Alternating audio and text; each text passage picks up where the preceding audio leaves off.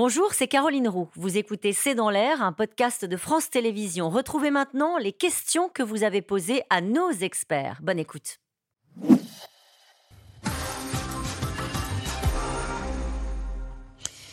Alexis, dans le Nord, Poutine annonce un échec de la contre-offensive ukrainienne avec la destruction de nombreux chars. A-t-il raison Daphné Benoît? On les a vus les images. C'est vrai. Mais je ne sais pas ce qu'elles valent, mais on a vu des images. C'est une guerre des images pendant que euh, les Russes montrent des chars occidentaux euh, euh, en, déroute. les Ukrainiens montrent des plantées de drapeaux dans les villages soi-disant libérés. Donc on est en pleine guerre informationnelle et naturellement, Poutine, en déclarant l'échec de la contre-offensive ukrainienne, alors même qu'elle vient de commencer, mm. euh, lance un message euh, surtout à, sa population et à son armée euh, voilà, pour essayer de regalvaniser les troupes. Et en disant, et on l'a dit rapidement au cours de l'émission, euh, on y reviendra sans doute dans les jours qui viennent, hein, en faisant une espèce de mea culpa, en disant oui, bien sûr, on aurait pu mieux faire. Oui, c'est vrai, on manque de munitions et de drones, avec un discours, vous nous disiez tout à l'heure, Daphné Benoît, qui a un peu, qui a un peu bougé. En tout cas, une posture de Vladimir Poutine qui a vraiment bougé. Ah oui, oui, c'est très clair. Enfin, euh, ce dirigeant, cet autocrate, n'a pas du tout l'habitude de faire des mea culpa. Donc c'est assez étonnant et on comprendra peut-être euh, plus tard, au regard de l'histoire, pourquoi il a choisi ce moment pour, euh, pour parler de ça. Sept villages reconquis en une semaine, la grande offensive ukrainienne ne se limite-t-elle pas à de petites reconquêtes?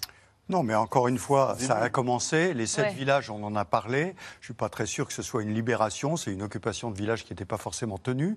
Et c'est pas là qu'est l'essentiel. D'ailleurs, au passage, ça peut être un leurre intéressant vous montrez euh, l'endroit où tout se passe. Et vous allez en fait, vous allez ailleurs. C'est ce qui s'est passé la dernière euh, fois. Voilà. Donc, euh, donc voilà, on n'en sait rien aujourd'hui. Qu'est-ce que vous attendez, vous, général?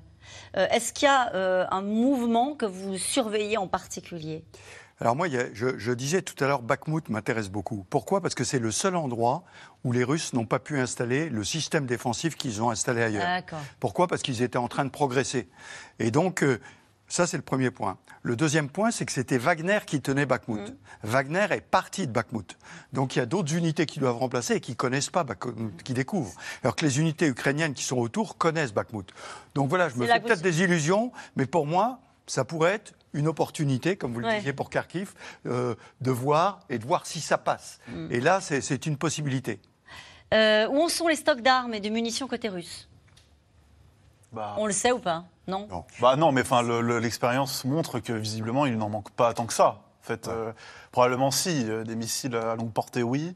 Euh, missiles de croisière, missiles balistiques, ils en manquent, ça on l'observe. Il manque de drones. il manque de. Il le dit. oui, il manque de drones. moi, je dirais qu'il manquait de drones. Il manquait. Ils sont bien adaptés, ouais. Oui.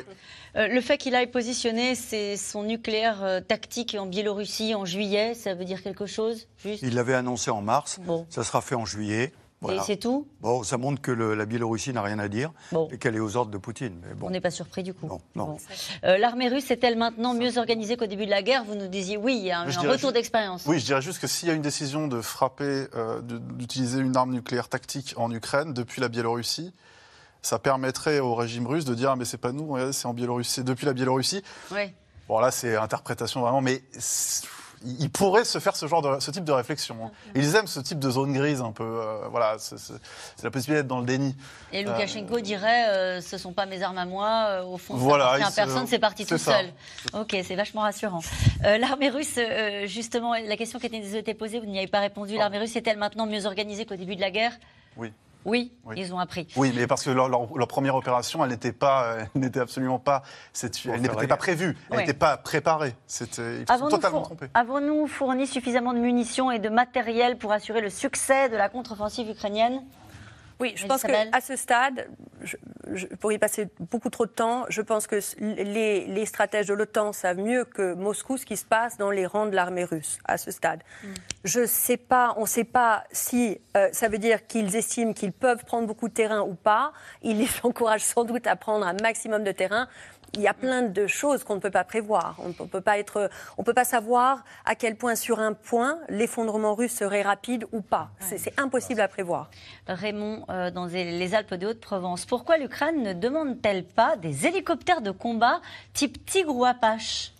Bah, C'est un petit peu le même sujet que les F-16. Hein. le problème, il faut euh, qu'il soit disponible, euh, qu'on forme les pilotes, qu'on fournisse les armes, etc., etc. Là, on voyait tout à l'heure sur les images les Mi-24 qui sont d'origine russe. C'est quoi les Mi-24, c'est ça ça, ouais.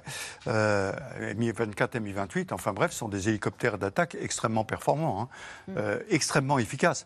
Donc là, apparemment, les Ukrainiens en ont récupéré des pays de l'Est, entre guillemets, hein, donc Pologne, République tchèque, etc. Et donc ils en ont et ils savent s'en servir.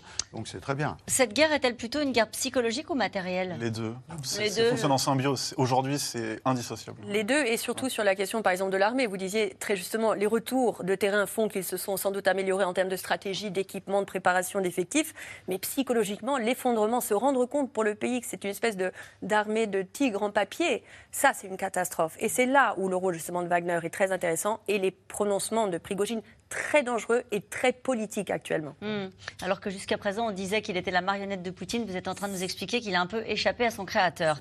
Euh, Franck, en Seine-et-Marne, la propagande poutinienne est-elle révélatrice de l'inquiétude du dirigeant russe, Dimitri Minik oui, oui, oui. Euh, et en même temps, ça serait, c'est très compliqué de savoir ce qui l'inquiète ou pas, en fait. Hein. Honnêtement, on a trop peu de sources pour euh, se dire. on ne sait toujours pas ce qu'il y a dans la tête de Vladimir Poutine. Non, bah, merci à vous tous. C'est la fin de cette émission qui sera rediffusée ce soir à 23h53. Demain, vous retrouvez Axel de Tarlet pour un nouveau C'est dans l'air. Et puis nous, on se donne rendez-vous jeudi pour une émission spéciale euh, OTAN avec un entretien exclusif du secrétaire général de l'OTAN, Jens Stoltenberg.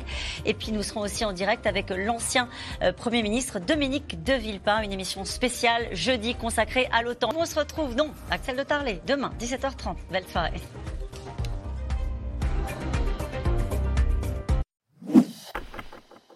Merci d'avoir écouté C'est dans l'air. Comme vous le savez, vous pouvez désormais écouter l'intégrale, mais aussi l'invité ou vos questions à nos experts. Tous ces podcasts sont disponibles gratuitement sur toutes les plateformes de streaming audio. Et pour le replay vidéo, c'est sur France.tv, bien évidemment. À bientôt.